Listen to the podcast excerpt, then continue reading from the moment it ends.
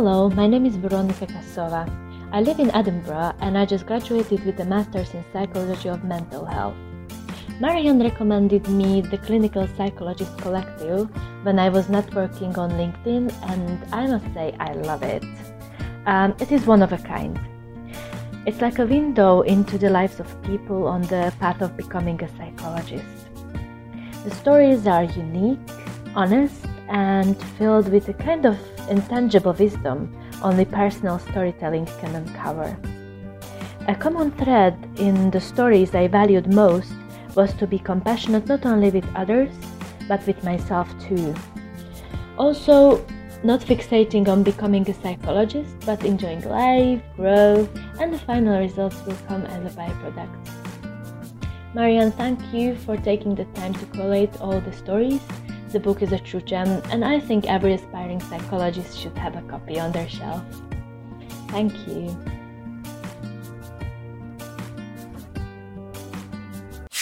If you're looking to become a psychologist, then let this be your guide. With this podcast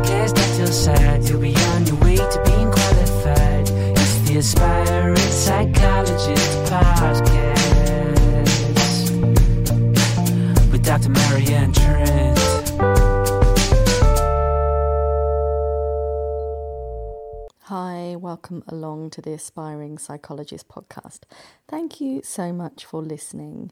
Um, I am often asked in my day to day goings about um, supporting aspiring psychologists whether it's always necessary to have a master's in order to pursue and progress your career as an aspiring psychologist. And today is my attempt to help to answer one side of that debate, really. Um, I am going to be joined in conversation, which you can watch if you'd like to, um, on the um, Good Thinking Psychological Services YouTube channel. Um, but you don't have to, you can just listen through this very podcast that you might be listening to right now.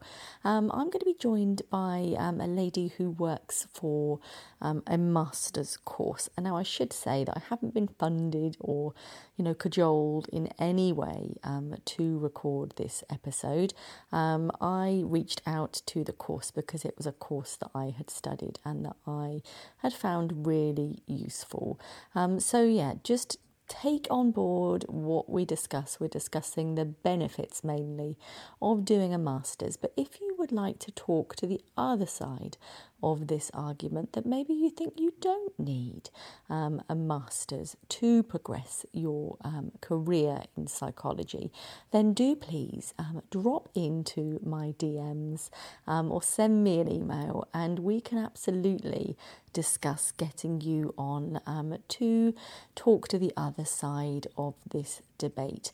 And similarly, if you found it useful thinking from the perspective of a mother um, in last week's episode about whether you can, should, and what it would be like to train as a professional psychologist when you're a mother.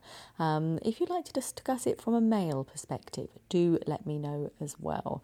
Um, and I hope you'll find this episode really useful um, and it might open your eyes to thinking about different ways of strengthening your CV. Um, and I will look forward to catching up with you at the end of this episode. Um, yes, I hope you find it useful and speak to you very soon. Welcome along to Dr. Mel West, um, who joins us from Newman. Hi, Mel. Hi, thank you very much for having me. Thank you. Um, I reached out to your predecessor, who was Lorna, um, because I had done um, the master's qualification um, with um, with Newman, and so when I was wanting to talk about masters, you know, sometimes it's better the devil you know. Um, but I understand that you took over after Lorna. Is that right? That's right. Yes. Yeah. So I took over from the running the masters in 2017. Uh, it was a big thing because Lorna set the course up, and she'd been running running it for a long time, uh, and so there's some big shoes to fill. But I think I'm doing all right. Yeah. very hard to give away your babies, isn't it? Absolutely, that's the thing as well. Yes, I think she was quite watchful over it for a while, but I think I, have sort of earned the trust now. Um, and yes, she obviously an absolute fountain of knowledge with so much to, to give. Having set it up, um, you know, as a novel course, and having set that up and being part of the initial thought about developing it, she's g- given me so much information that yeah, it's um, enabled me to, to, go into it feeling quite confident um, and running it successfully. Yeah. Brilliant. We will hear a little bit about the novel way that your particular course is set up a little bit later, but our audience is not just clinical psychologists like me. Our audience can be anyone really who is an aspiring psychologist or working in various different areas um, of psychology. Could you tell us a little bit about your kind of psychology career and how you got to be where you are now, please, Mel? Certainly, yeah. So I um, I finished my undergraduate degree, and um, I actually didn't go straight into uh, a master's. I decided that I'd had enough and uh, of of education, higher education, and I needed a break. And I went into finance because obviously psychology allows that with all the stats. Um, and I have many years of working in finance and got married and had children. And then we moved to a different part of the country. I'd always felt I wanted to go back to it. I wasn't finished with psychology. Um, but obviously, once you get caught up in life, it can be difficult. Uh, so I, but having moved to a different uh, part of the country, uh, I'd sort of given up my job and I felt free to try something new. So I went back to university and I actually, because I had done um, back in those days psychology with health studies, there wasn't health psychology back then. I had to do a uh, PG certificate in, uh, uh, to get the conversion for the BPS uh, um, graduate registration. So I did that, and then I went on and did my master's in health psychology and then did my PhD. Um, from that point, I've been working in yeah higher education at different universities. Thank you so much. Um, you know, thank you for chatting to me. Um, um we were chatting just before we um, just before we went live about actually quite how unique um, the qualification certainly was when I was um, looking for it in 2006, 2007. Um, because when I was doing it, it was part time, distance learning in the main, um, but I had to kind of go a little bit in once a once a term for teaching and for an exam. But I understand it's it's moved and become even more modern it has. That's right. Yes. Um, it, we are now completely online, apart from one day. You come in for the induction day, and that's where we talk you through. Uh, you know, make sure you can use the library systems, make sure you can use Moodle, um, and so you can navigate your way around the the sort of electronic sort of versions of everything. Um, and also that just enables you to meet your cohort in person uh, and the staff. Um, and then it's all online there are no exams. It's uh, just coursework, and like I said, we we we are doing recorded lectures so that they're available, and then we have the the chat functions where we discuss the reading, um, and there are sort of online activities and quizzes and things. So yeah, um, it's amazing how everything is done electronically. Yeah, and I guess the pandemic has sped up that process mm-hmm. as well. Absolutely, yeah. So obviously, we were moving towards that sort of gradually, um, the world generally. But uh, yes, as the as the course was already um, mostly online at that point, uh, it was you know um, uh, it was it was still quite novel in in that respect at that time and covid's pushed it forward and i said so now we are making it even more online and even more interactive online. That's the that's the difference i'd say that's the thing. Um, before it was less um, it was more asynchronous and now it's becoming more synchronous because we're much more uh, au fait if you like with with doing these face to face um, sort of you know uh, digital electronic kind of contacts, which is great because we then are getting to see the students rather than see a picture of the students all the time. You guys were like 13, 14 years ahead of the you know the remote working curve. You you're really doing good stuff. Um, a really common question I'm asked um, all the time, really, um, which is uh, do I need a master's, you know, to progress my career in psychology, either clin psych um, or health or forensic? You know, do I need that or can I do that without? And I guess that's an important kind of one for us to weigh up together. Yes, definitely. It is very important. I don't, I think that some people can be lucky and you could get away without having a master's. Um, and I think, like we've said, um, we mentioned before briefly before we came on air, uh, that um, maybe you could, if there was this belief that if you had a first, you could get away without doing a master's. But actually, I think um, it's they're so competitive. The field of psychology is so competitive that actually, even if you have a first, uh, a master's is a real benefit um, because it is a step up from an undergrad. Even if you have got a uh, first, it, it is a higher level. You know, we talk about them uh, in universities. We talk about it. Year, uh, your first year is year four, and then second year is level five. Um, third year is level six and and then uh, your master's is level seven, and that is a step up. When you look at all the mark- marking criteria, there's a little bit more expected. So, um, and I think that's maybe employers are aware of that, and certainly within psychology, there's an awareness of that. So, I think you don't always need a master's. You could be lucky, but it's mostly advantageous. Yeah, I guess what I liked about what I did, and I'd said before we came on as well, um, people would be like, I'd rather listen to what you were speaking about before. it sounds, sounds good. Um, but before we came on, I only did, um, I think, the postgraduate certificate because I managed to get on uh, the doctorate after one year. Um, and that was still really advantageous, actually. So I was really pleased that I was still able to get a qualification for that one year. But even just the rigorous way that you taught me about research and being able to comfortably take that apart pick it apart, put it back together, and construct my own was really useful. Yes, that, oh, yes, that's right. So um, it's the case that it is. We often have students starting; they, have to register for the masters anyway. That's the way it kind of works at the moment. Um, but they sort of leave after doing the first year, which is three taught modules, um, and that gives you a postgraduate certificate, or you can stay on and you might finish the the six taught modules, which is the uh, postgraduate diploma.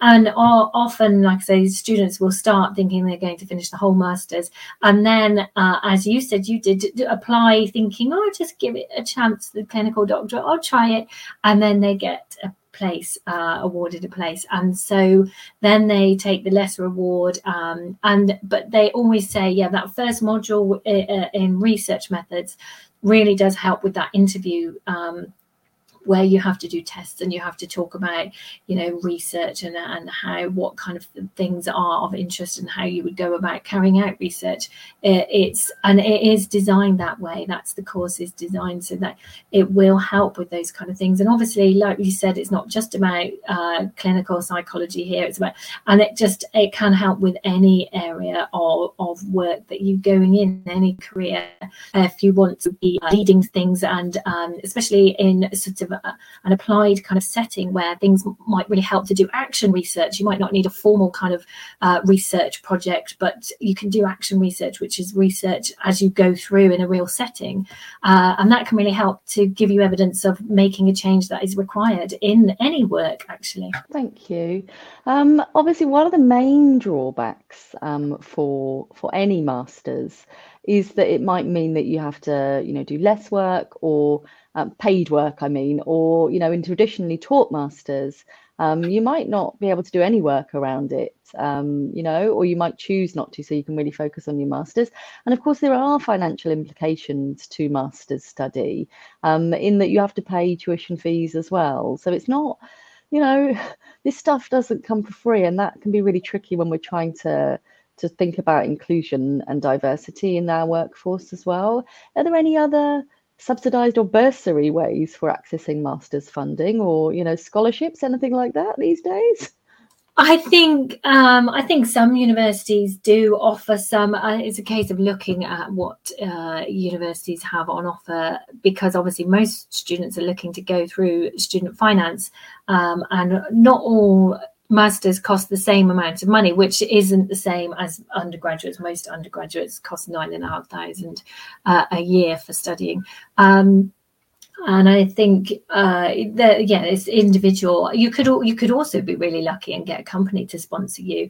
And sometimes people in the work situation do actually manage to get support from their from their employer and get the tuition fees paid. But yeah, it is a problem. And like you say, uh, most you have to have uh, work experience. The work experience isn't well paid, um, and trying to then balance that with your very demanding masters is quite a, a, a, sort of a balancing act and, and quite a skill that you need to develop. Really. Yeah, I think that's a really good idea, and not one that I considered of. But you you you could potentially ask your employer to help with that. But certainly, even if you're doing distance learning like I was, it can be really helpful if your employer is on board with giving you a little bit of study leave here and then or allowing you to work on assignments you know in quieter moments you know because it is really tricky you know. Um, I, when i was uh, when i was with you um, i had a car crash i had a breakup you know i was trying to strive for new assistant posts and you know it's not an easy time in in my life whilst also trying to learn this stuff and get it in my head and and be functional in my paid work as well you know we are asking a lot of our aspiring psychologists, aren't we? Yes, we really are. It is. Um, it is a most, I suppose, uh, students are coming to us at a time, you know, usually in their twenties, when it's there's a lot of change and there's a lot to get to grips with, uh, and you're still developing as a person. So it is a very demanding time, um, and yet there's a lot to to be balancing and juggling.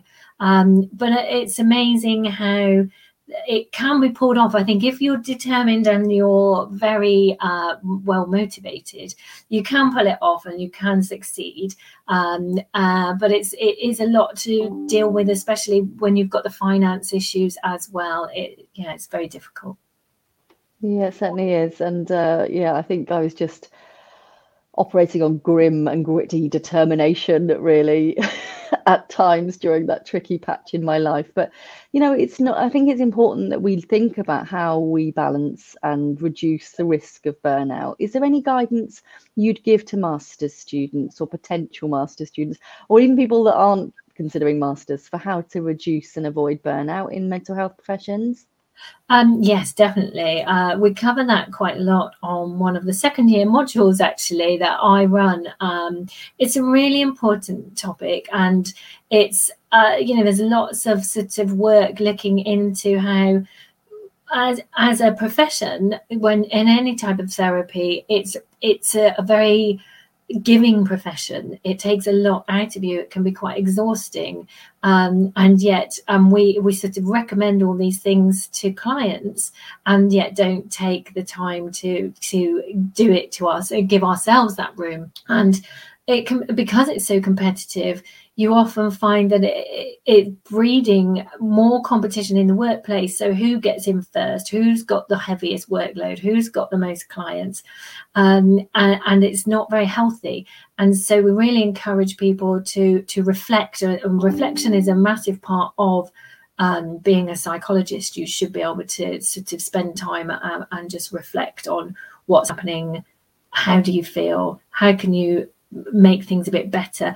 I'm trying to recognize any uh, signs of stress before it builds up because stress can build up on, and come upon you quite slowly and it's not until you're sort of dysfunctional that you realize how much it's it has affected you so um, really encouraging time for self-care and finding things that help with self-care and making sure you fit it in and and and pushing work back um, not taking on more and trying not to get it, sort of be pulled into that com- very competitive element of being uh, a psychologist. It is tricky, isn't it? I remember when I was working as an assistant psychologist, and you know, you're asked to do stuff, and there is that expectation that you will just do it, but you've already got so many other things. I was working on three inpatient wards for my qualified, uh, for my assistant work. It's a big job, and I loved it, but there is that kind of you know it's it's a it's a tricky relationship where you feel like you want to say yes and you kind of have to say yes but you don't really have enough hours in the day yes absolutely so um obviously that's it's often sold to those in lower paid jobs as it's good experience for you. Why would you say no? Um, and yes, it is good experience, but you should be allocated the right time uh, sort of frames to fit these in it within a uh, within the workload that allows you to to feel that you're giving it everything rather than being spread so thinly you you you aren't able to fully be present with anything.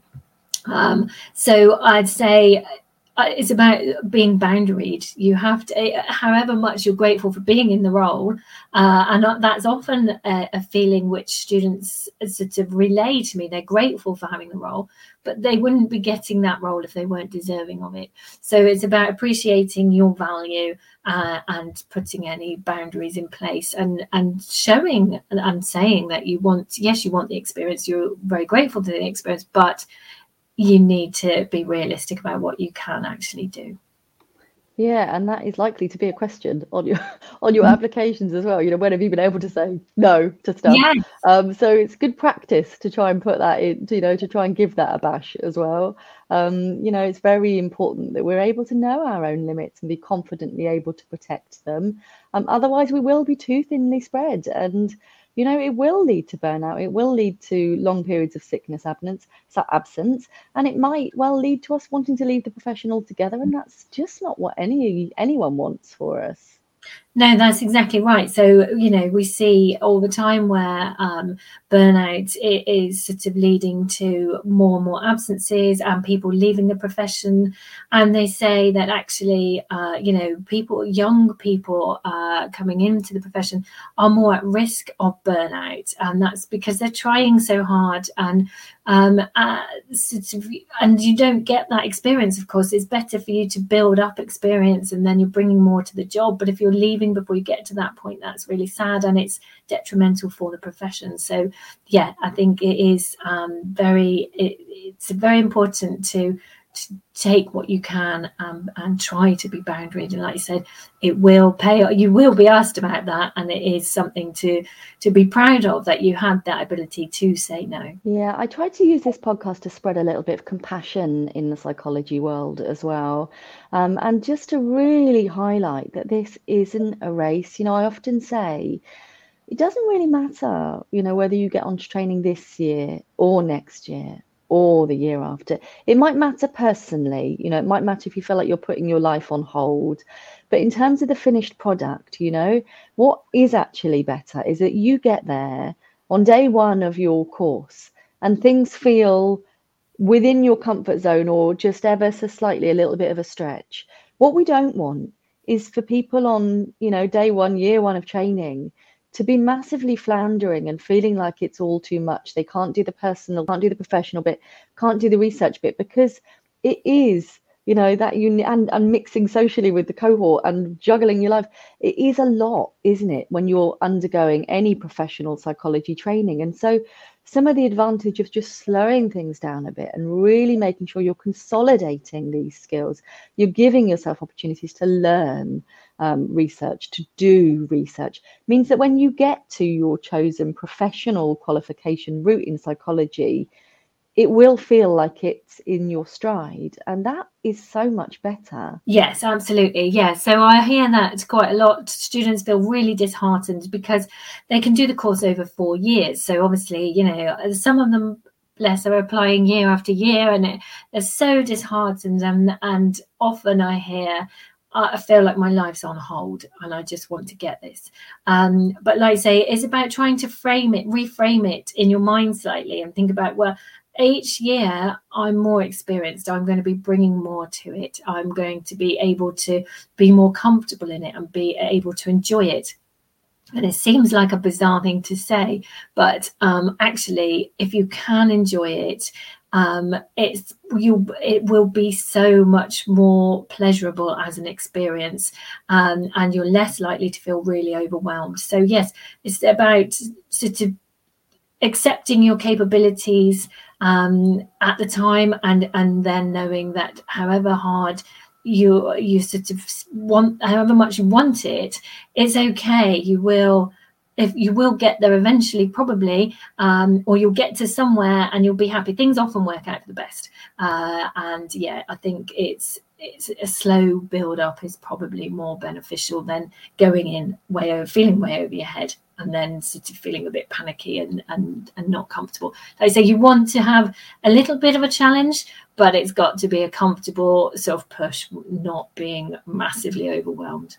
Yeah, I guess I kind of liken it to when I did my um, my maths GCSE, and in year ten I did an exam, um, and I just found it quite tricky, you know. And so I found I really spent time looking at what I'd found tricky about that, and I asked my maths teacher for some additional help at lunchtimes, you know, once a week because I was that kind of girl.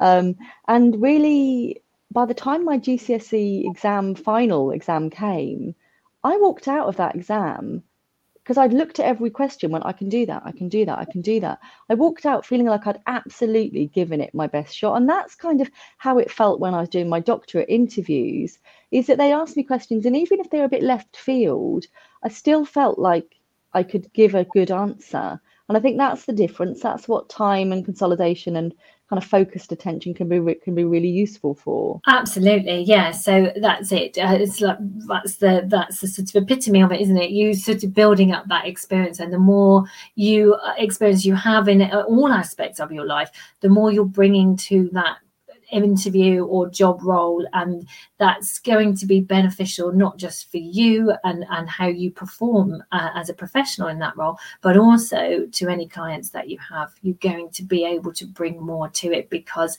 you are sort of have a much wider sort of experience and more to bring to it. So so yeah i think that's exactly right. It is about just being aware that it's all experiences are good.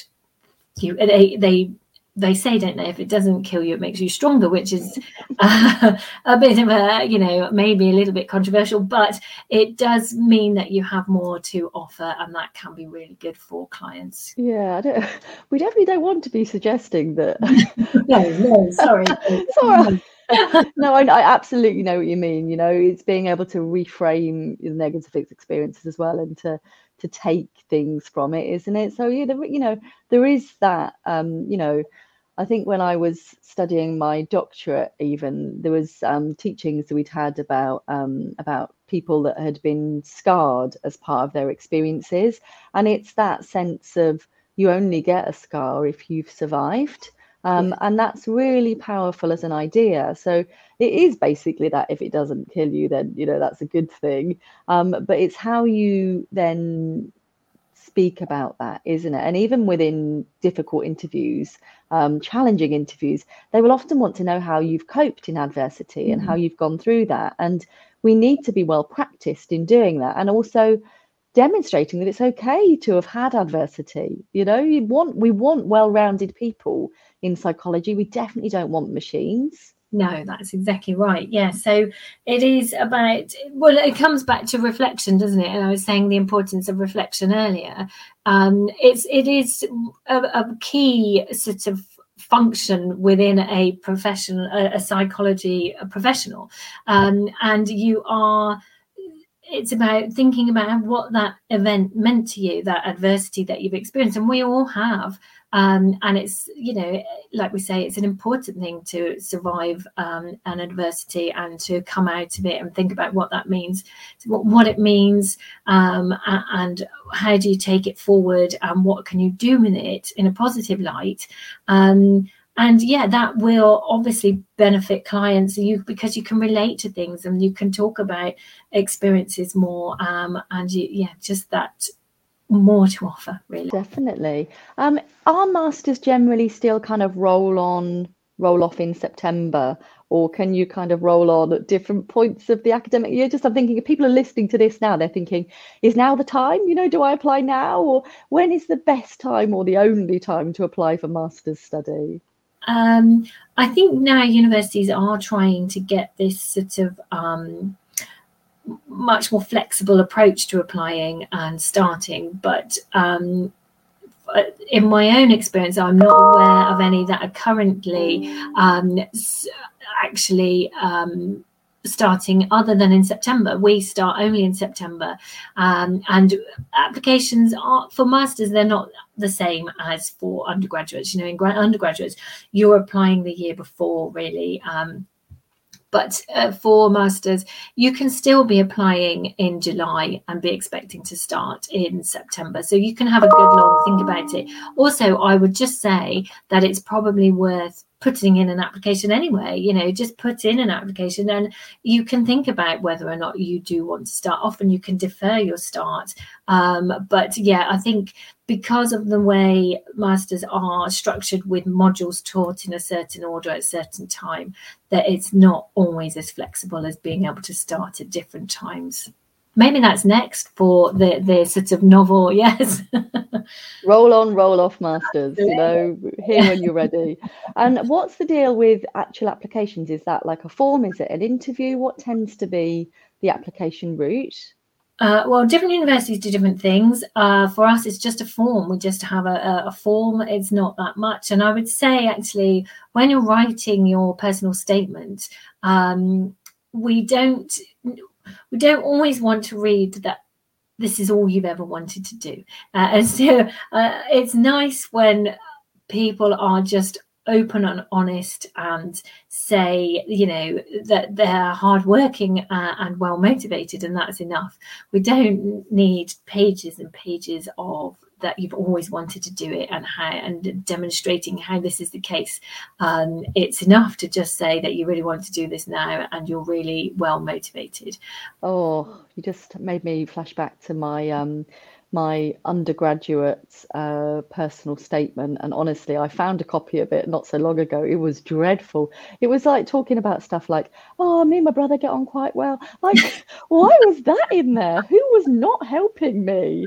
How did I get on to a course? I'm now much better at writing personal statements. But honestly. So yeah, it's very interesting to think about what should and should not be in your personal statement these days. Yes, absolutely. Yes, uh, it is funny sometimes reading them, uh, and I think most people will look back and sort of think, "Oh," um, but no, you get. I think sometimes the, the sort of couple of uh, sentence, well, a, a paragraph uh, and a half maybe says more than enough. Um, uh, and yes, it's it's about making it directly relevant, which is all of uh, that's um, a key to all academic writing, really. Lovely. Um, thank you so much for joining me, Mel. Is there anything that we I haven't asked you or that you wanted to talk about that we haven't done so far? Um, not really. No, just um, we're talking about sort of inclusivity uh, and diversity, and just how that's really important to make that much. Uh, much better within psychology generally. That's a, that's a really important point, and hopefully, um, yeah, the barriers are coming down and we're making it better. But that's just something to just acknowledge. I think it's important that we all acknowledge that. Um, Definitely. That, that's all. We've Thank got you. more coming up in the podcast about inclusion and diversity and equality as well. But thank you so much for joining me. It's been so lovely um, connecting with you um, and just wishing you a lovely summer. Um, yeah, and let me know if I can help with anything in future. That's lovely. Thank you very much. Thanks for having me. Thank you so much for listening, and thank you so much to our guest, Dr. Mel West. Um, I have found it really, really interesting. And like I said at the beginning, if you'd like to talk to the other side of this debate, if you think there are other ways to strengthen your CV without needing to do a master's, then do let me know, and we can also talk about that. If you've got any other ideas for podcast episode content, um, do let me know. And we also, as a little sneak scoop, we've got an exclusive episode coming um, where I answer any questions for you. It's going to be an Ask Marianne Anything special. So if you have got any questions and you'd like to record yourself asking me them, um, then do um, do let me know. Um, and there's details for how you can record um, testimonials or questions in the show notes. You can listen to all back episodes of the podcast um, by um, checking them out on Spotify, on Amazon, on Apple Podcasts, um, and you can also listen to all of them on um, YouTube as well. And basically, I believe anywhere you could envisage or dream of accessing podcasts, you can reach us as well, which includes Google um, and yeah, uh, Deezer. I think there's one called Deezer. yes, you can reach me there too. Um, we've had a lovely, um, successful spring and summer in the Aspiring Psychologist membership. Lots of people within the membership have this year gained places onto clinical psychology courses, and they said that they found that the membership had really helped to support them and to help them perform optimally in the interviews. We've had a couple of people who wish to carry on in the membership as well, even though they are going to be trainee clinical psychologists. So that is just the most wonderful feedback. If you would like to rub shoulders not only with myself, but with other aspiring psychologists and also other trainee clinical psychologists, or maybe if you are a trainee psychologist and you would welcome some more support, some more compassionate guidance, and some more thinking about enhancing, developing your personal, professional, and research skills, then do get um, yourself onto the aspiring psychologist waiting list. And we've got some exciting developments coming for you to be able to um, practice and improve your skills um, and your chances of being published as well in research um, within the membership. But you've got to be on the waiting list um, for when the space is next open on the 1st of July. So, details of how to do that um, can be accessed via my Linktree, um, which is available from all of my socials. Do come and connect with me on my socials. Um, basically, I'm Dr. Marianne Trent on pretty much everywhere. Um, so, I'm that on Twitter, I'm that on LinkedIn. LinkedIn. I keep getting LinkedIn and Linktree mixed up. Um, I'm that on Instagram. Um, I'm Marianne Trent on Facebook and also Good Thinking Psychological Services Facebook and um, YouTube. Um, Good Thinking Psychological Services. So, honestly, if you haven't yet stumbled across me on um, social media, I'm also on TikTok for Dr. Marianne Trent too, then I don't know how you've done it, you know? you must live in a social media vacuum, which is probably very good for your mental health. so long may that last.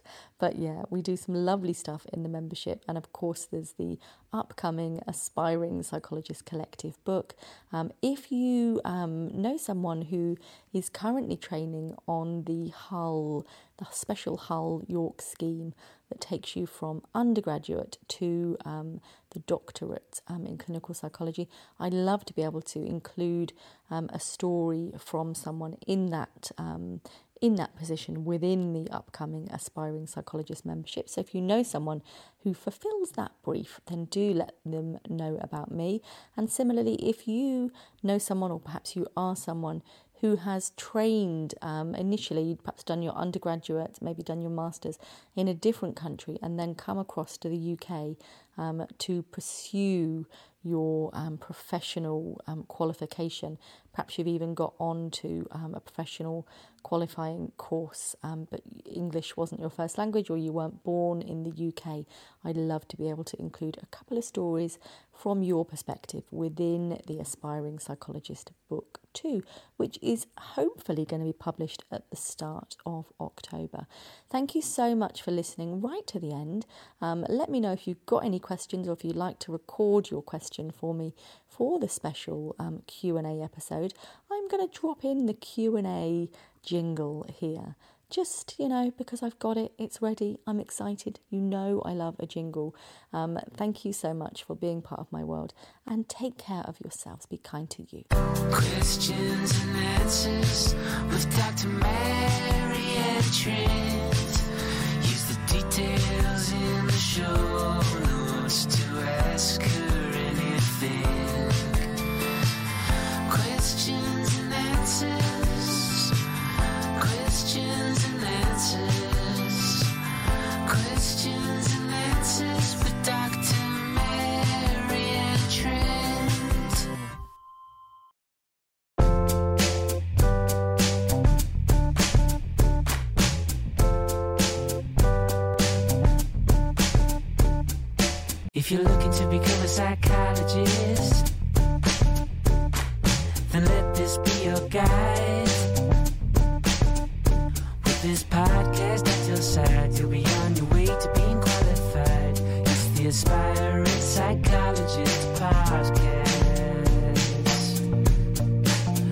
Dr. Marianne Trent.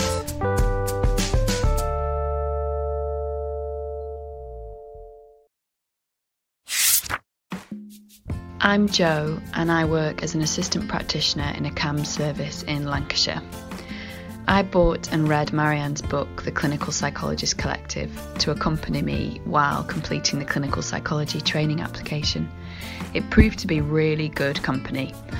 I found it sparked ideas of how to build experience and skills, but more than that, it offered the chance to get lost in people's stories.